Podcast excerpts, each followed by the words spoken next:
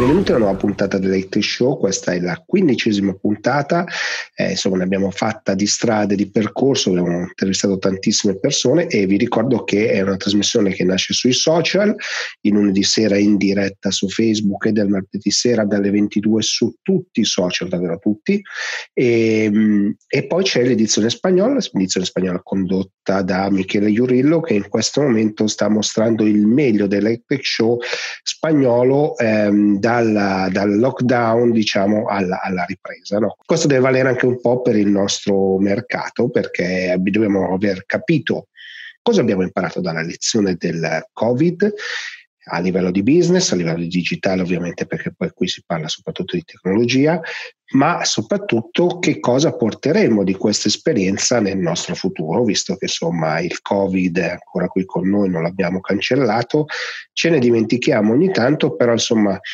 vediamo un po' cosa, cosa possiamo fare. In questa puntata è particolare perché parleremo di una serie di argomenti che vanno dal, dai documenti, quindi come condividiamo le, le, le nostre informazioni in modo intelligente, alla consulenza, quindi cosa i consulenti stanno vedendo in questo momento, cosa sta succedendo in questo periodo.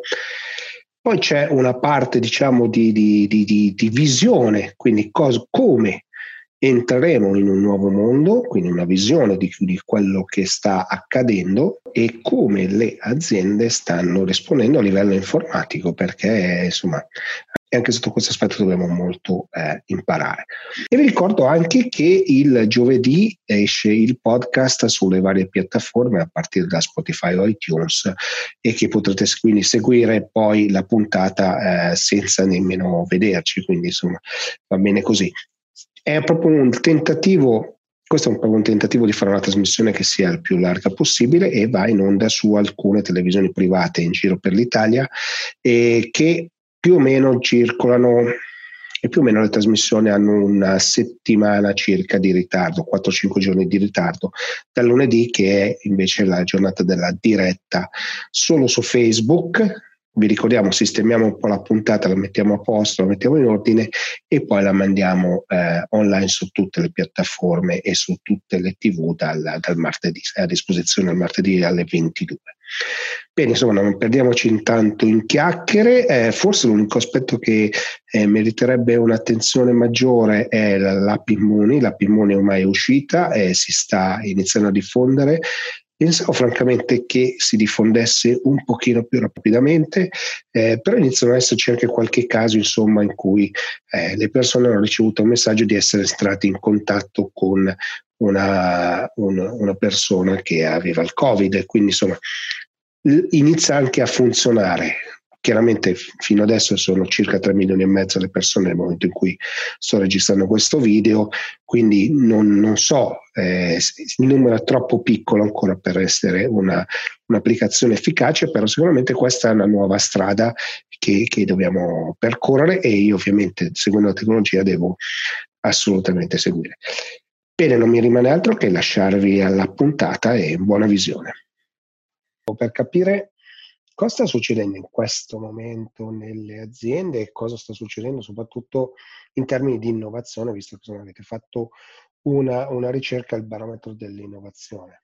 Una domanda particolarmente ampia. Se mi permetti, partirei nel dirti che Amy, giusto in due parole, come società di consulenza internazionale, qualche numero, siamo 1300 consulenti nel mondo, in 15 paesi tra Nord America, eh, principali capitali europee e due antenne in, in, Asia, Tokyo e Shanghai, 30 anni di esperienza. Qual è la connessione con l'innovazione? È uno dei nostri pillar di consulenza. Uh, quello che facciamo aiutiamo i clienti nel sviluppare la propria strategia uh, negli investimenti di innovazione utilizzando una leva fondamentale che è quella della finanza agevolata.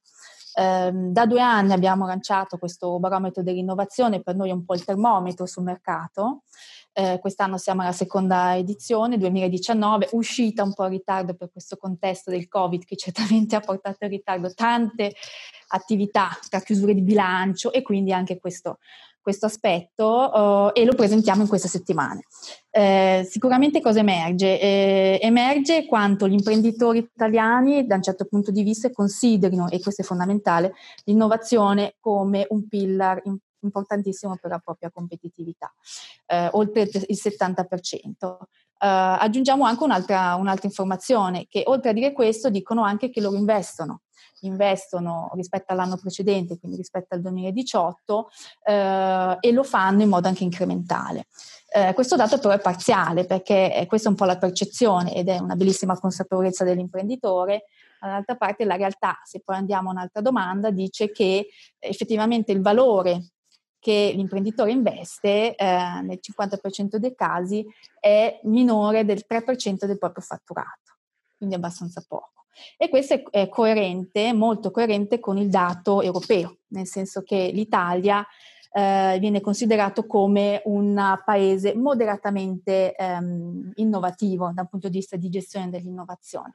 Ahimè, noi siamo al dodicesimo posto eh, rispetto alla classifica europea, la prima è la Svezia, eh, e sostanzialmente rispetto alla percentuale di GDP, che è la misura, cioè quanto uh, spesa in ricerca e sviluppo facciamo rispetto al nostro PIL, eh, noi siamo ben sotto la media di tutti gli altri paesi. Quindi questo è un po' uh, il fatto che la realtà e la percezione in qualche modo uh, presentano una certa dicotomia.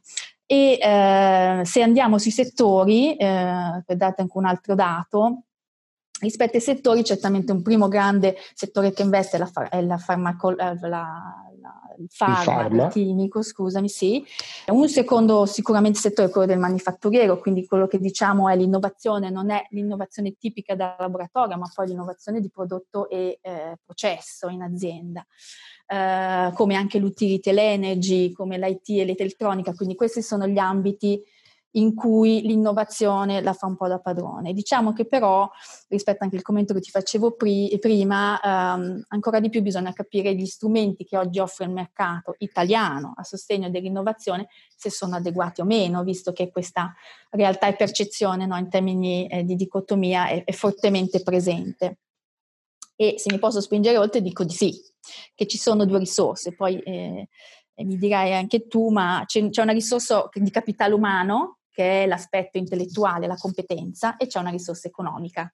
Quindi sono due elementi sui quali il nostro paese investe relativamente in modo diverso e un po' lì stanno le risposte rispetto a questa, a questa modalità Guarda, di fare innovazione. Mi hai già fatto venire una domanda che magari è un po' esula dalle cose, però visto che voi vi occupate di consulenza, il Covid sta un po' accelerando il processo di uscita del lavoro da, da, parte di molti baby boomers, no? quindi mm. che erano lì lì, esco, non esco e, e, escono dal lavoro. Quindi c'è un po' una, di perdita di conoscenza, no? parlando un po' mm. con, soprattutto nel manifatturiero. No? Mm. Secondo te l'innovazione in questo caso può essere un fattore accelerante oppure frenante di, questa, di, questa, di questo fenomeno perché sta, sta accadendo di fatto? Ma ehm, allora, secondo me il, il, Covid, soprattutto in termini di, di se pensiamo alle risorse, eh, ha rappresentato una grande opportunità per lo sviluppo di tante idee innovative che in situazioni non di stress non sarebbero uscite. Quindi penso a quelle start-up innovative che hanno, che hanno pensato un prodotto per, una, per, un certo tipo di utilizzo e finalità e poi eh, l'hanno riadattato, ricreato per diventare delle mascherine necessarie a, all'emergenza. Uh, quindi mi dico che da un lato sì, il, il, il, Covid può aver accentuato, quindi l'emergere di menti molto, molto fini, fresche, assolutamente, eh, e qui la contaminazione anche di settori totalmente eh, non connessi è stata è, è, bellissima da un certo punto di vista. E qui il paese Italia emerge tutto, noi siamo un paese estremamente creativo. Da, eh, dall'altro però c'è un tema di, eh, di, di competenze e di, di, sviluppo dell'ambito soprattutto universitario che è un po', è un po' come dire, un, un po' fermo. Eh, ti do un dato, in, in Europa sostanzialmente un giovane su due si laurea in Italia un giovane su quattro. Questo è, è, un elemento. E se pensiamo alle lauree più, quelle che si chiamano STEM, no? la, la, scienza, la tecnologia, l'ingegneria e la matematica, eh, certamente fa parte di questo, di questo, volume, di questa inerzia e, e certamente gli manca qualcosa. Uh, quindi cioè, un messaggio è eh, in ambito universitario il nostro, il nostro paese deve, deve, investire e soprattutto con questa emergenza del Covid, lavorare tanto sulla digitalizzazione dell'università è sicuramente un passaggio fondamentale da fare. Dico un dato in più, visto che sono una donna in azienda, le donne in STEM sono un ulteriore tema, nel senso che eh, le, eh, se, se, nel 2000, adesso leggevo qualche articolo, nel 2018 di 11.000 laureati maschi, uh, 17.000 maschi, 11 sono, 11.000 sono donne, 15 anni prima il, target maschile era rimasto inalterato e 3.000 erano donne, quindi sicuramente è migliorato, però le donne eh, in questo mondo ci sono poche, anche il nostro barometro lo dice perché abbiamo fatto una domanda specifica su questo tema. Uh, e, mh, dice che il, uh, nel processo di innovazione in un'azienda uh, le donne sono poco presenti.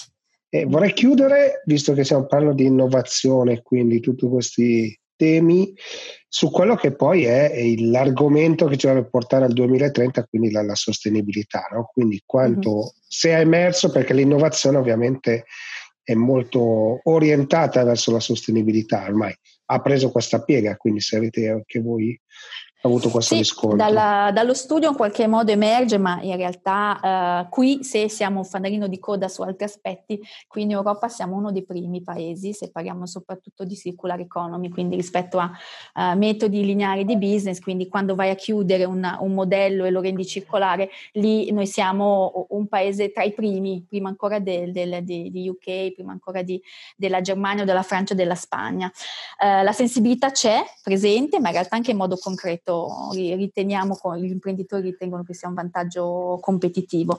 Peraltro siamo allineati con tutto quel filone, tu parlavi del 2030, del Green New Deal a livello europeo, eh, dove gli investimenti sono lì pronti per essere utilizzati nei prossimi dieci anni, ma anche nel nostro piccolo, il nostro eh, in finanza agevolata, quindi mi riallaccio al credito d'imposta su ricerca e sviluppo, il nuovo, l'ultimo, dopo c'è il decreto attuativo che è in fase di pubblicazione, si parla di transizione ecologica, quindi la possibilità anche anche di eh, poter accedere al credito d'imposta eh, lavorando su delle progettualità che sono molto più allineate alla, all'elemento ecologico.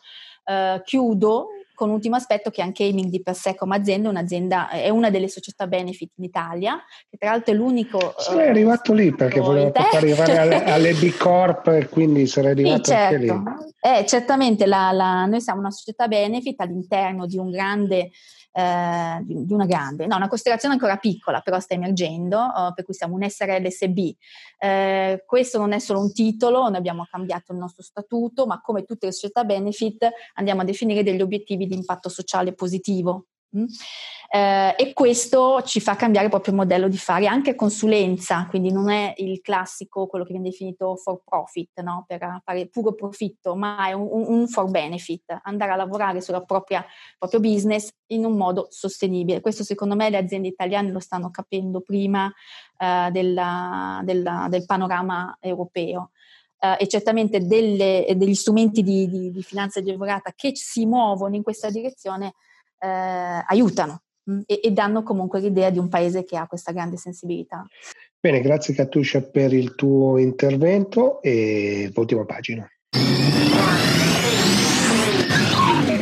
Sono qui con Italo Marconi, che è l'anima dell'innovazione all'interno di Connexia, che è un'agenzia eh, di comunicazione, ma non solo, anzi così ti invito, partiamo da qui Italo e mi racconti bene cosa fai tu per Connexia e poi dopo insomma da qui partiamo. Io sono Chief Innovation Officer di, di Connexia. Connexia è eh, una società di consulenza che si occupa di marketing e di comunicazione. Mi occupo di innovazione, di innovazione di modelli di business, di modelli di servizio e di modelli di comunicazione, oltre che di tecnologia. Oggi il, il, il progetto di comunicazione non può essere più eh, isolato in, in sé per sé. I progetti di questo tipo devono essere visti e gestiti dal punto di vista del, del, modello di servizio, del modello di business e poi del modello di comunicazione come un, eh, un oggetto unico. Dobbiamo fare uno sì. scatto in avanti, non un salto. Secondo te quale sarà sì. l'opportunità che abbiamo di fronte. Certo, è una variabile strutturale ma non immediatamente tangibile ed è quello che chiamiamo il pensiero sistemico.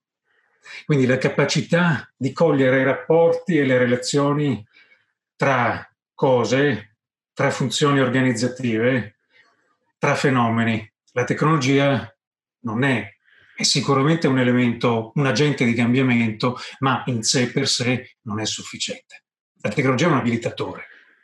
La tecnologia va incrociata con eh, il livello dei processi e soprattutto con il livello della cultura, delle culture aziendali. Tu hai citato il concetto di data driven company. Una data driven company, un'azienda che è matura dal punto di vista del, della raccolta del dato, dell'utilizzo del dato, della sua gestione, della monetizzazione del dato, è un'impresa che, ha, che è dominata da una fortissima cultura del dato. Sicuramente non un'impresa che ha soltanto un tool per fare CRM o soltanto un tool per uh, fare marketing automation o per uh, gestire big data. Quindi dal mio punto di vista l'elemento realmente differenziante sarà la capacità di pensare per sistemi e di muoversi in modo veloce e rapido, quindi di prendere decisioni veloci e rapide nelle varie unità di tempo. Mi piace questo concetto perché questa settimana ho fatto proprio un evento che, che, era essere abilitanti, no? cioè il compito oggi di un manager è abilitare i processi di cambiamento a tutto tondo, no? anche quelle cose che avevi un po' lì nel cassetto che sembravano insomma lì lì per partire, adesso devi prendere il coraggio e, e, e, e guardare avanti. No? Quindi è chiaro che io parto sempre dal punto di vista della tecnologia, perché ovviamente è il mio mondo, però dobbiamo essere abilitanti come manager, come imprenditori di questo cambiamento, no? perché o oggi cambiamo rotta, strada, passo, o altrimenti non, non avremo molte, molte opportunità. No? E sotto questo aspetto, insomma, i vostri clienti come, come, come stanno reagendo? Il, nostri, noi, Connexia ha reagito immediatamente. Diciamo, ed è questo, questo è un po' l'epitome probabilmente di come una organizzazione pronta e aperta ad abbracciare il cambiamento possa reagire eh, a shock di questo tipo. Connexia ha reagito immediatamente. Noi abbiamo iniziato a fare smart working da, eh, dalla fine di febbraio. Eravamo pronti a farlo proprio perché smart working, di nuovo, non, la tecnologia non basta, smart working è working smart. Okay? Quindi il, il gruppo ha reagito e anche diciamo, la, mh, la compagine manageriale ha reagito in modo veloce ed immediato alla crisi, alle pressioni provenienti dall'ambiente noi abbiamo continuato a partecipare a gare, abbiamo anche organizzato delle iniziative ehm, finalizzate al miglioramento del benessere della comunità. Abbiamo creato una mappa della generosità, una, una data app che andava a monitorare eh, le donazioni fatte dalle marche e dalle imprese per facilitare l'uscita dalla crisi. Abbiamo creato un Communication Compass, una mappa globale delle iniziative di comunicazione che le marche hanno messo in campo per reagire alla crisi. Ecco, questi sono due esempi di ciò che eh, alcuni dei nostri clienti hanno, eh, hanno iniziato a fare sotto la nostra guida quindi ritrovare il sense of purpose, quello che si chiama repurposing. Il purpose è la stella polare di un'azienda, è qualcosa che ti permette di navigare attraverso la tempesta e di eh, non perdere no? e di riguadagnare sempre, sempre la rotta. E il purpose investe il piano della comunicazione, il posizionamento della marca, i processi, la cultura aziendale, le tecnologie. Okay? Ehm, altra, cosa, altra cosa che stiamo facendo con loro è il lavoro sul dato. Perché? Perché se devi prendere decisioni, se devi eh, rivedere i budget, se devi comprendere come i tuoi consumatori abbiano cambiato in modo repentino, repentino ed immediato le proprie abitudini, devi riuscire a misurare. Non puoi misurare tutto e noi aiutiamo il cliente a identificare i KPI e le metriche più importanti per decidere che cosa fare con i dati, non che cosa fare i dati, e poi per prendere delle decisioni, delle decisioni veloci.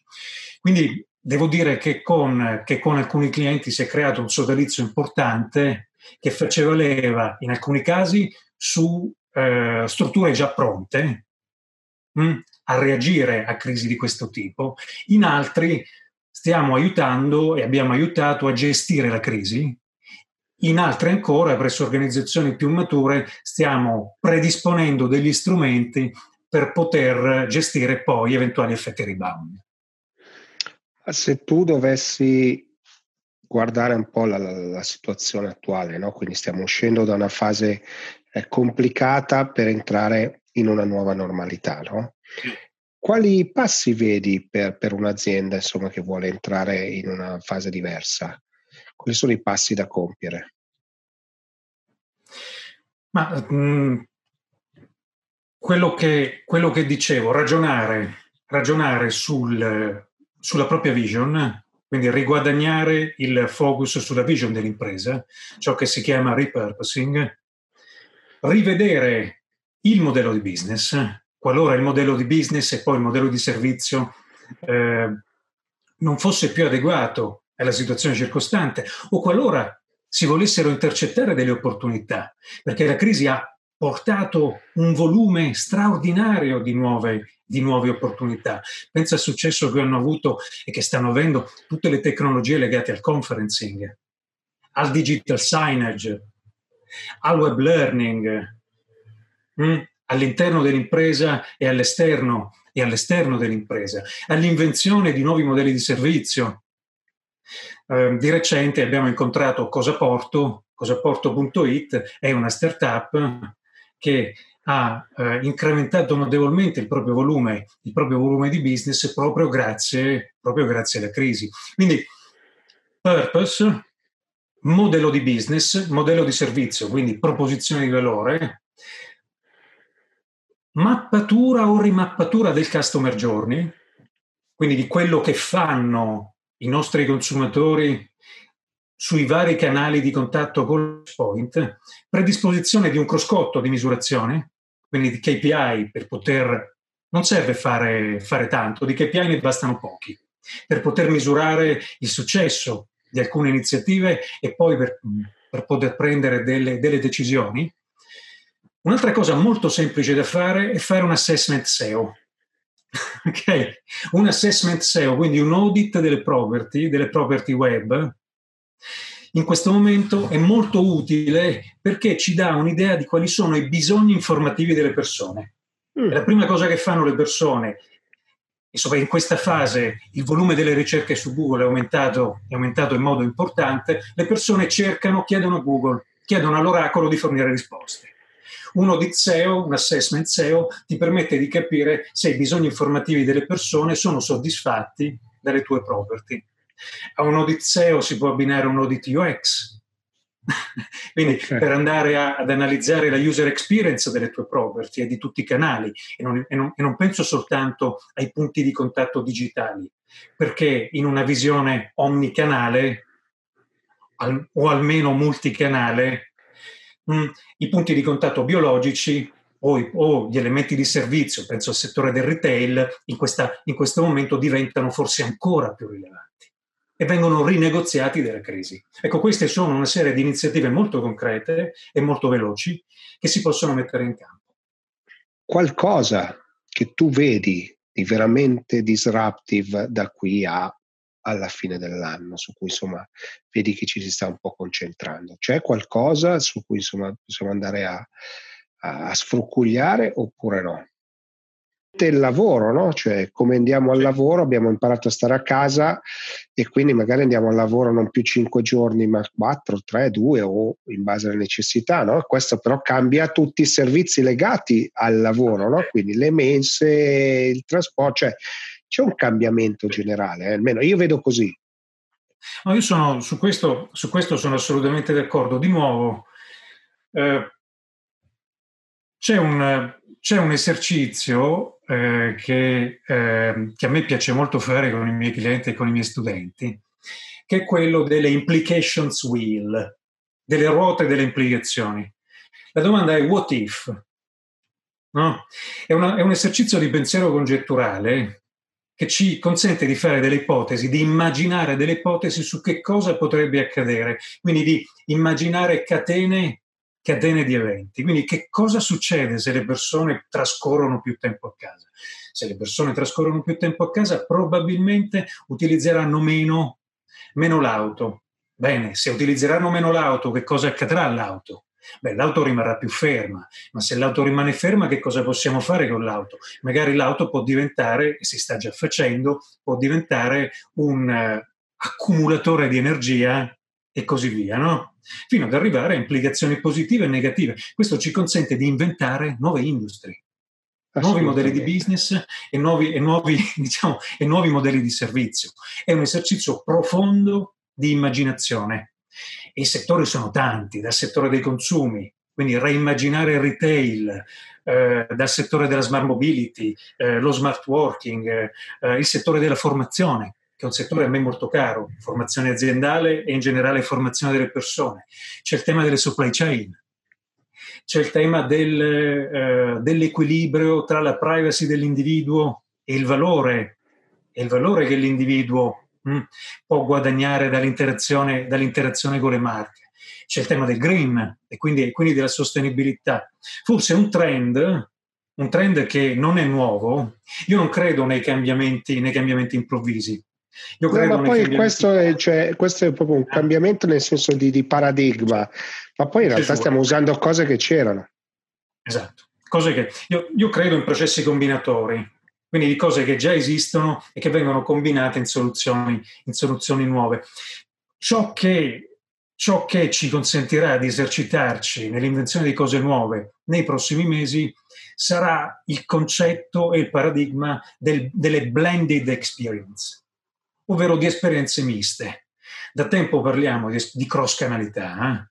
da tempo parliamo di omnicanalità, eh? sono pochi quelli che la fanno, quindi che riescano ad orchestrare i canali mh, mm, e a scegliere il canale giusto all'interno di una, di una sinfonia alla quale il consumatore può partecipare mh, mm, e, può, e può davvero trarre valore. Vi saranno tante esperienze miste, quindi esperienze che collegheranno il fisico al digitale. Nel mondo, del, nel mondo dell'educazione ne stiamo già parlando, lo stiamo già facendo sono tantissime le istituzioni educative che le, che le, hanno, che le hanno, già attivate. A Milano tante, Politecnico, IED, RCS, Business School, Talent Garden Innovation School. Io ho partecipato con piacere proprio a una serie di sperimentazioni su questo. Ma lo vedi, in ambito, lo vedi anche in ambito aziendale.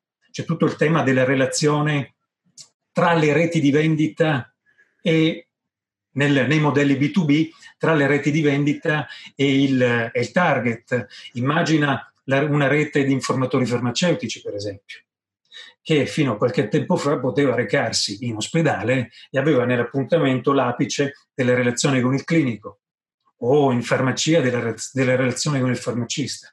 Come puoi reimmaginare, reimmaginare la relazione tra informatore e clinico? E di nuovo la relazione tra il clinico e il paziente.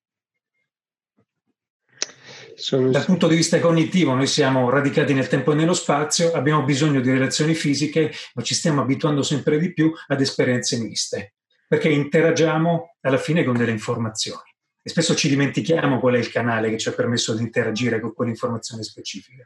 Quindi c'è il tema del misto e delle esperienze miste che io ritengo sia, sia una bella chiave di lettura per poter intercettare il cambiamento. Va bene, allora grazie mille Italo davvero, eh, perché è stata come sempre una bella chiacchierata, eh, io mi sono divertito molto e voltiamo pagina. Allora, siamo qui con Alberto Filisetti di Nutanix, un po' per capire cosa sta succedendo nel mondo della, de, insomma, de, della rete, no? perché mh, mm, è una parte fondamentale di chi lavora sul, su internet e sui server, sulle applicazioni Nutanix, e un po' anche per capire insomma, quale direzione sta prendendo eh, in realtà tutto, tutto, il sistema italiano, no? tutto il sistema delle imprese italiane. Quindi Alberto, cosa, cosa vedi?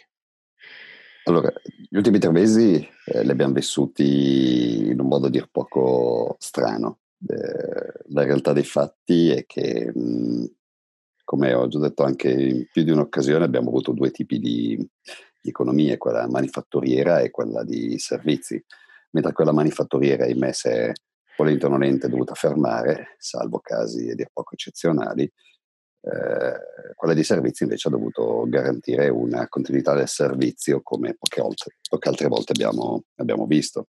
Pensiamo per esempio a chi ha fatto logistica, eh, che è stato comunque il perno degli ultimi mesi.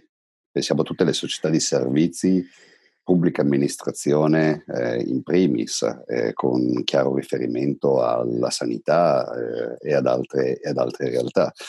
E, ehm, quindi questi tre mesi hanno veramente rivoluzionato un po' il modo in cui eravamo abituati a lavorare. Ovvio, per l'azienda manifatturiera lì c'è stato relativamente poco da fare. Le aziende invece che hanno dovuto erogare i servizi hanno dovuto anche attrezzarsi in un modo diverso. E allora è tornato in auge il, un termine a cui eravamo, abbiamo sentito, di cui abbiamo sentito parlare mille volte, eh, forse non gli abbiamo mai dato più di troppo credito, il concetto di telelavoro.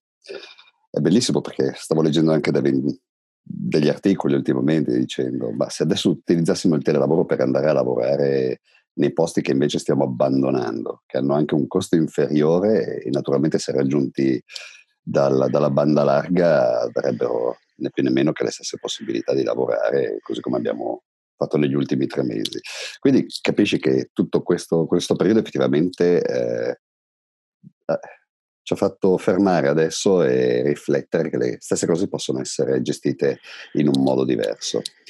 E, ehm, e questo è uno degli aspetti. Il secondo aspetto è quello per cui mh, ovviamente mi hai convocato in questa, in questa intervista, che aspetto anche cioè, l'impatto che ha avuto la, la tecnologia sul, sul saper rispondere adeguatamente a questa pandemia, soprattutto all'esigenza che è scaturita di, di, di, poter continuare a lavorare anche se remotamente.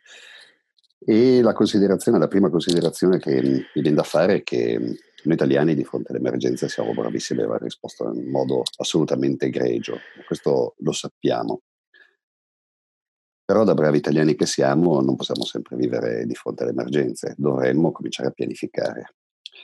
C'è una parola, un'altra parola di cui abusiamo e lo facciamo da anni, il concetto di digital transformation, eh, trasformazione digitale, che viene meglio e non mi si impasta più di tanto la lingua, eh, che un po' va a braccetto con un altro concetto che è quello dell'innovazione.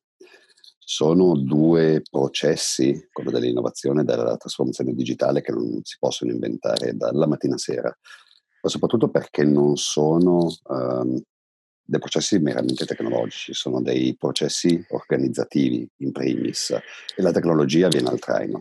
La tecnologia deve essere sicuramente un, deve essere abilitante eh, affinché questo processo di trasformazione digitale e di innovazione possa accadere, ma prima di tutto serve comunque rimettere mano a, al modo in cui siamo organizzati e al modo in cui stiamo lavorando.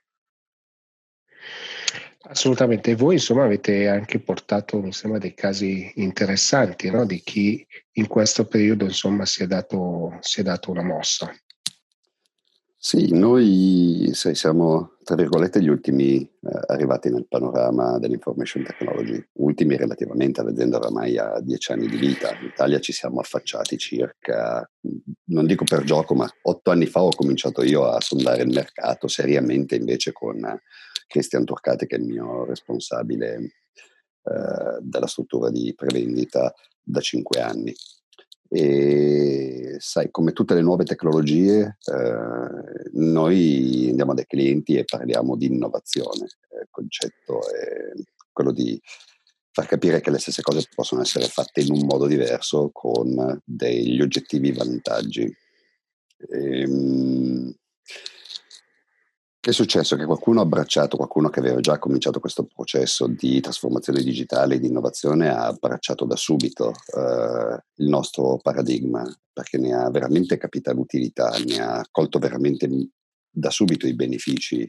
E quindi abbiamo portato un paio di casi di successo proprio di, di questi ultimi tre mesi, uno è il Ministero del Lavoro, l'altro è la Regione Veneto Sono due realtà, fra l'altro, della pubblica amministrazione, rientrano in quelle realtà che hanno dovuto garantire più che mai la continuità dei servizi e quel livello di flessibilità che tutti ci siamo aspettati.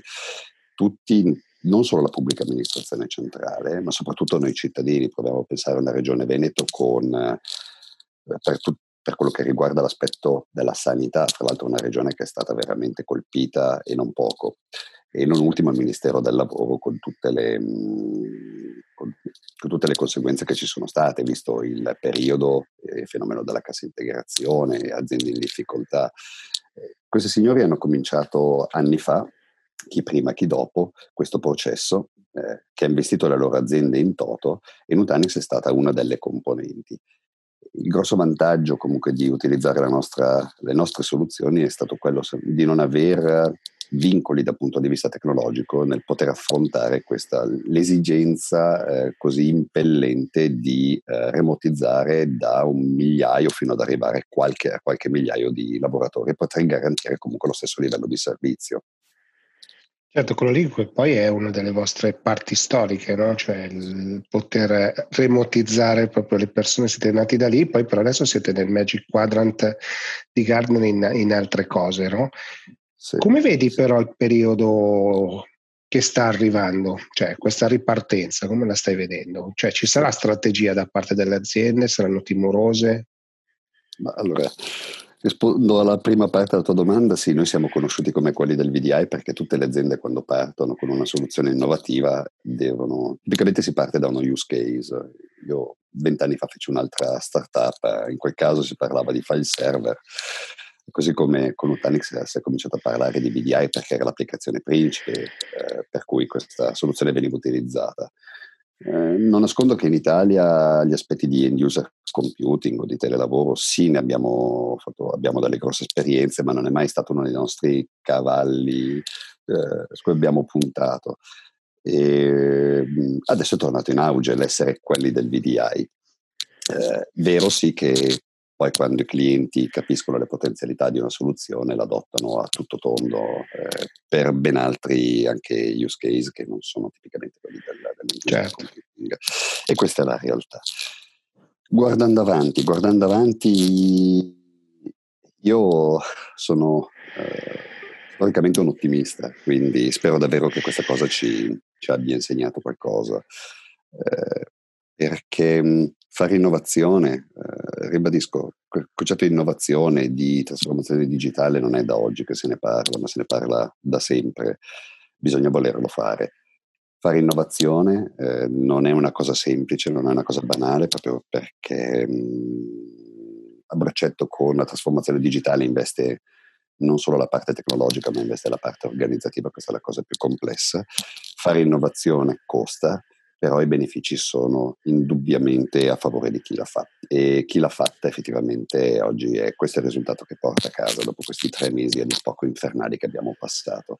Quindi con un pizzico di ottimismo guardo al futuro sperando che tutte le aziende, eh, non solo quelle, i due casi che abbiamo citato poc'anzi, che tra l'altro fanno riferimento, manco a dirlo, alla pubblica amministrazione, e si dice che eh, delle volte che è più lenta, che sono più sono meno eh, meno, attenti. In, meno attenti, meno innovativi delle aziende private. Io mi auspico che veramente tutti quanti, tanto l'azienda pubblica quanto l'azienda privata, nel prossimo futuro abbiano veramente il coraggio di fermarsi e pensare che un cambiamento è possibile e soprattutto da questi momenti che secondo me dobbiamo approfittare per fare dei veri cambiamenti e non continuare a fare le cose come le abbiamo sempre fatte. Abbiamo visto che così non, non funzionano, per carità, poi nell'emergenza siamo bravi, le facciamo funzionare, però dobbiamo traguardare qualcosa di diverso. Va bene Alberto, allora grazie mille e voltiamo pagina. Siamo qui con Matteo Stroili di Dropbox per capire un po' cosa sta succedendo sulla piattaforma. Insomma, Dropbox è uno degli strumenti più utilizzati proprio per salvare eh, tutte le nostre informazioni no? e poterle riutilizzare, ma anche per capire, visto che lui sta a Dublino, un po' in generale cosa è successo intorno alla piattaforma.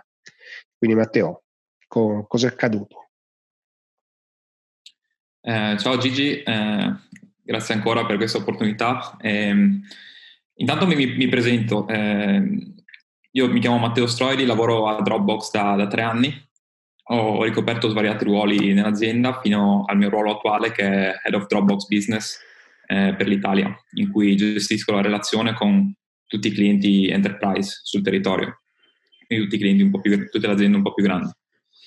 Ehm, niente, per chi non conosce Dropbox, Dropbox è una, una piattaforma di, di, collaborazione che probabilmente in molti conoscono per lo strumento eh, a uso individuale. Sì, la parte eh, consumer, insomma. Sì, esattamente. Eh, io l'ho usato da studente prima, prima, ancora di arrivare a Dropbox, eh, ma ho tanti amici che l'hanno usato anche come piattaforma personale per caricare i propri video, i propri, i propri contenuti personali. Eh, durante gli anni la piattaforma si è evoluta a piattaforma anche per l'uso aziendale, quindi per, per l'uso business. Al momento abbiamo 600 milioni di utilizzatori totali, e, l'azienda in totale conta 3.000 dipendenti e abbiamo un team dedicato per l'Italia. Per cui ehm, collegandoci un po' a, a, quello che sta succedendo in Italia, vendendolo in prima persona, sicuramente eh, abbiamo avuto dei risultati sorprendenti in, eh, in questi ultimi mesi, eh, proprio durante il lockdown.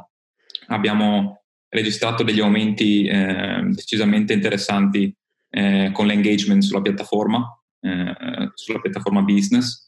il numero dei trial sono aumentati più o meno del 60%, quindi persone che vogliono provare la piattaforma per, il, per i loro dipendenti. Ehm, quello che noi misuriamo sono anche per esempio eh, i weekly active users, quindi le persone che sono attive non solo una volta ogni tanto sulla piattaforma, ma su base settimanale. Quindi lo usano seriamente, insomma.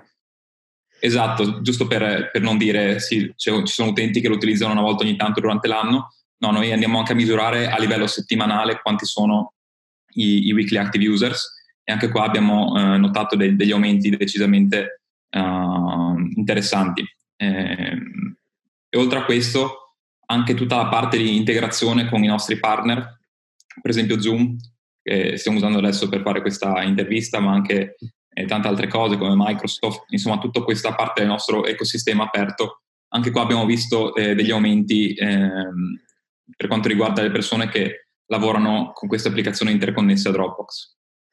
Sì, per quello che è stato sempre apprezzato no, di Dropbox è proprio questo, cioè l'essere una piattaforma aperta. Cioè, lo uso da, da, da, ormai da sempre, quindi posso, posso, dirlo. La cosa piacevole è che ti ritrovi i tuoi documenti quasi indipendentemente dalla, dalla, piattaforma che usi. Questo è sempre stato un grosso vantaggio. Credo che per le aziende questo sia vitale in questa fase. Assolutamente. E, ehm, diciamo che la parte dei contenuti è un po' ehm, la parte principale per cui Dropbox è diventato molto conosciuto, eh, come ti dicevo prima. Ora eh, facciamo molto di più, eh, proprio nella parte business, che è quello di cui io mi occupo, eh, sicuramente i contenuti sono importanti, ma la parte relativa alla collaborazione è, è, è, è molto importante eh, in, in, egual maniera. Eh, la collaborazione nello specifico tra i vari team all'interno di un'azienda, la collaborazione tra anche con, con, entità esterne, per esempio. Um, il nostro focus è anche e soprattutto su questo, il fatto che molti sono già dei nostri fan, per cui diventa molto più semplice lavorare con delle persone che sono già entusiaste eh, riguardo al nostro prodotto e rende anche eh, la loro vita molto più semplice quando decidono di utilizzarlo in azienda. Eh, poi sai, come dico io, come dico io, eh, sei fan nel senso che finché una cosa funziona bene eh, non ne puoi fare a meno, no? Quindi quando trovi qualcosa che ti porta del valore, chiaramente sei, diventi fan automatico, ma non è che è, è una cosa fisiologica, no? Cioè, ne traggo talmente vantaggio che ne, ne parlo anche bene. Sicuramente, e proprio per questo vediamo molto spesso nelle aziende con la nostra versione business un'adozione virale eh, magari iniziamo a lavorare con dei team più piccoli che poi iniziano a loro volta a collaborare con dei loro colleghi e tutti vogliono Dropbox in azienda perché gli permette di, di collaborare in maniera molto più semplice ed efficace ehm, e sicuramente aggiungere il valore. Raccontami un po' quali sono i vantaggi, visto che insomma eh, tu, tu, che ci vivi no, eh, sai anche cosa è apprezzato, no? Sì, secondo me la, la parte migliore per um, spiegarti un po' i nostri vantaggi e portarti degli esempi eh, reali, quindi degli esempi dei nostri clienti che stanno usando la piattaforma nel migliore dei modi. E proprio per iniziare a parlare dei, de, dei nostri clienti, eh, ci tengo a sottolineare che Dropbox è uno strumento che viene adottato in maniera abbastanza orizzontale, non ci sono delle, delle, delle aziende specifiche che sono eh, perfette per noi, abbiamo eh, degli use case che sono uh, adattabili veramente da, tante categorie. Io lavoro in Italia sia col settore pubblico, quindi con l'università, con i comuni, eh, sia anche con il privato, quindi con aziende che si occupano di editoria, eh, che si occupano di media, quindi in svariati settori. Eh, proprio parlando un po' del settore pubblico, lavoriamo molto con l'università, per esempio il Politecnico di Torino eh, è uno dei nostri partner più eh, affermati in Italia e loro hanno iniziato a lavorare con noi e hanno eh, più o meno 30.000 persone sulla piattaforma Dropbox Business, tra professori e, e studenti e staff universitario.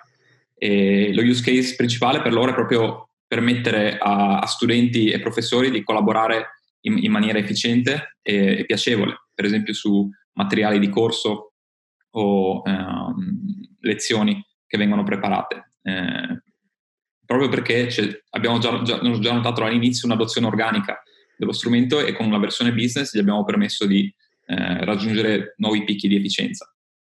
Un altro esempio eh, di cui volevo parlarti è per esempio il, um, un comune con cui stiamo lavorando, che è il comune di Trieste. Mm. Sono particolarmente fiero di questo esempio perché io vengo dal Friuli Venezia Giulia, quindi lavorare con eh, diciamo, il nostro capoluogo regionale mi, mi, fa molto piacere. Il comune di Trieste um, utilizza Dropbox per permettere ai, ai dipendenti di lavorare da remoto, eh, anche senza VPN per esempio, e accedere ai contenuti uh, sul cloud in maniera veloce ed efficiente, soprattutto per i dipendenti che lavorano sul territorio. Ehm, l'esempio finale che poi volevo portarti è quello che è emerso un po' ultimamente, che è la Croce Rossa italiana. Mm. Ho iniziato uh, molto di recente a lavorare con la Croce Rossa italiana per la sezione della Lombardia. Abbiamo fatto una donazione alla Croce Rossa per eh, aiutarli a, ad affrontare la, la crisi del coronavirus e diciamo la, la, la parte migliore, la, il modo migliore per iniziare a parlare della Croce Rossa è una, una loro quote in cui hanno detto che um, la, la, condivisione dei, dei, documenti in maniera efficace eh, ed efficiente è uno, delle, eh, uno, dei modi migliori per affrontare il virus, quindi la possibilità di eh, dare accesso a delle informazioni in maniera così veloce. E noi li stiamo aiutando in questo per esempio eh, loro usano Dropbox come piattaforma per um, condividere eh, documentazione informativa con tutti i comitati sul territorio, eh, utilizzano Dropbox per lavorare con tutti i comitati appunto in tempo reale, anche per fare degli editing eh, in contemporanea sui documenti e infine us- utilizzano Dropbox come ehm, ecosistema aperto per connettere anche tutte le applicazioni che loro usano eh, separatamente, come la videoconferenza o altre soluzioni che loro hanno già. Eh, tutte queste sono appunto integrabili con Dropbox eh, e rende possibile lavorare da una singola piattaforma. Io credo che insomma due cose siano fondamentali, no? la sicurezza, come dicevamo prima, sì. il poter dis- distribuire documenti o comunque eh, renderli accessibili però in maniera sicura senza le VPN che abbiamo, insomma, ci siamo accorti in questo periodo di lockdown, sono state un po' un problema, soprattutto all'inizio. E quindi questi sono due aspetti. Eh, però se guardiamo al futuro, cosa, cosa vedi? Il futuro uh, a Dropbox è sempre un, un qualcosa di, di molto uh, entusiasmante. Io, come ti dicevo, lavoro qua da tre anni e vedo de, degli annunci su eh, delle novità eh, sul prodotto ogni, ogni, mese praticamente. Abbiamo una roadmap molto intensa, abbiamo delle persone che lavorano eh, molto duramente su, per far sì che il prodotto sia sempre aggiornato e che, sia sempre, ehm, che abbia sempre delle nuove feature che eh, siano efficaci per ehm, tutti i flussi di lavoro più attuali. Per cui sicuramente lato prodotto ehm, abbiamo sempre delle novità. E un'altra cosa interessante che vedo per il futuro, eh, soprattutto in Italia, è il fatto che abbiamo di recente iniziato a lavorare con una firma elettronica. Okay. Abbiamo una, una, soluzione che si chiama HelloSign, che abbiamo acquisito e che stiamo spingendo molto ora sul territorio italiano, eh, con dei feedback eh, veramente positivi. Anche in fase eh, lockdown col coronavirus, chiaramente il, tema firma elettronica è ugualmente importante quando si parla di, di collaborazione. Per cui questo, questo sicuramente è, è un altro aspetto decisamente interessante. Va bene, allora Matteo, grazie mille per la piacevole chiacchierata e insomma abbiamo conosciuto un po' meglio il mondo di Dropbox eh, Business e voltiamo pagina. Bene, siamo arrivati al termine anche di questa puntata del Late Tech Show. Vi ricordo di seguirci su tutti i social, se vi è piaciuta di condividere, mettere like e quant'altro. Vi ricordo che c'è il podcast, vi ricordo che c'è l'edizione spagnola condotta da Michele Iurillo il giovedì sera, vi ricordo che andiamo su alcune tv private circa dal giovedì venerdì eh, successivo alla messa in onda del live di questa puntata. Eh, vi ricordo che alla fine ci sarà l'ultima parola di Gianluigi Monanomi che racconta insomma un altro aspetto dei social e non mi rimane altro che augurarvi una buona serata e una buona settimana concetto molto semplice ma molto potente che si chiama show, don't tell. Gli americani dicono appunto dimostra, non dire, perché se stai esplicitando la cosa diventa un po' più banale, un po' più piatta, ma soprattutto stai inculcando un'informazione nella testa del lettore, invece il lettore, al lettore piace un po' eh, scoprire alcune cose, al lettore piace, secondo me, comunque pensare di aver raggiunto un, un concetto magari facendoselo nella propria testa. Quindi facciamo un esempio, eh, Stephen King nella sua autobiografia biografia bellissima che si chiama On Writing, lei racconta che quando stava scrivendo Misery non dice Misery è depressa, sarebbe banale, ma se ti dice Misery giocava nervosamente con i capelli, se li mangiucchiava, questi capelli sporchi da diverso tempo, mangiava nervosamente il cibo, eh. questo ti fa capire che era depressa, ma lo capisci tu che era depressa, quindi diventa molto più efficace. Che cosa c'entra questo con la, il mio lavoro, lo storytelling, la comunicazione business, la comunicazione digitale efficace, per esempio che ne so su LinkedIn? Beh, io credo che da questo punto di vista, se tu dici esplicitamente che sei bravo, diventi antipatico, diventa una cosa molto molto fastidiosa. Quelli che dicono sono esperto di, eh, lasciano dire agli altri che sei esperto di, oppure appunto show, don't tell, dimostra e non dire, dimostra che sei esperto di, di quella cosa. Facciamo un esempio piatto piatto, se, se io dico il mio libro è interessante, interessante, sto facendo un po' la, la figura, diciamo, del, de, di quello che fa il fenomeno. Se io invece dico il mio libro è stato piratato, allora nella tua testa si forma l'idea che forse valga la pena addirittura neanche comprarlo, ma forse addirittura sbattersi per piratarlo e metterlo a disposizione di altri che lo vogliano scaricare gratuitamente, tanto a me non frega niente di questa roba, non ci guadagno niente con i libri, ma io ti sto dicendo che forse il libro ha qualche interesse per qualcuno e che non vuole pagare, chi se ne frega, però intanto si è, si, è, si è, accorto del libro, l'ha, l'ha, l'ha, preso da qualche parte, l'ha piratato, l'ha messo in rete, l'ha a disposizione di tutti e questa cosa appunto ti fa capire che forse il libro è interessante senza dirlo. Show, don't tell.